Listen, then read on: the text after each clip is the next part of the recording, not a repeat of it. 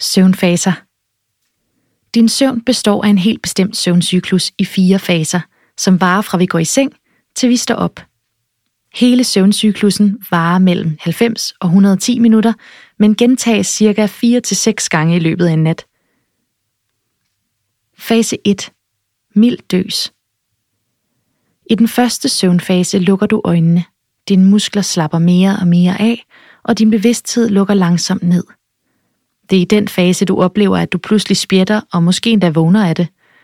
De bevægelser opstår, fordi din krop går fra spændt til afspændt. Fasen varer cirka 5-10 minutter, inden du glider over i den næste søvnfase. Fase 2. Let søvn. I den anden fase har du ikke længere en forbindelse til din bevidsthed, og din puls er faldet. Her er du faktisk faldet i søvn, men du drømmer ikke. For voksne mennesker fylder den lette søvn omkring halvdelen af din søvn, så det er den længste af de fire søvnfaser.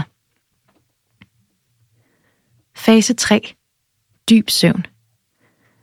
I den tredje fase er du meget svær at vække, for her befinder du dig i den dybeste søvn. Din krop slapper helt af og restituerer, så du er klar til næste dag.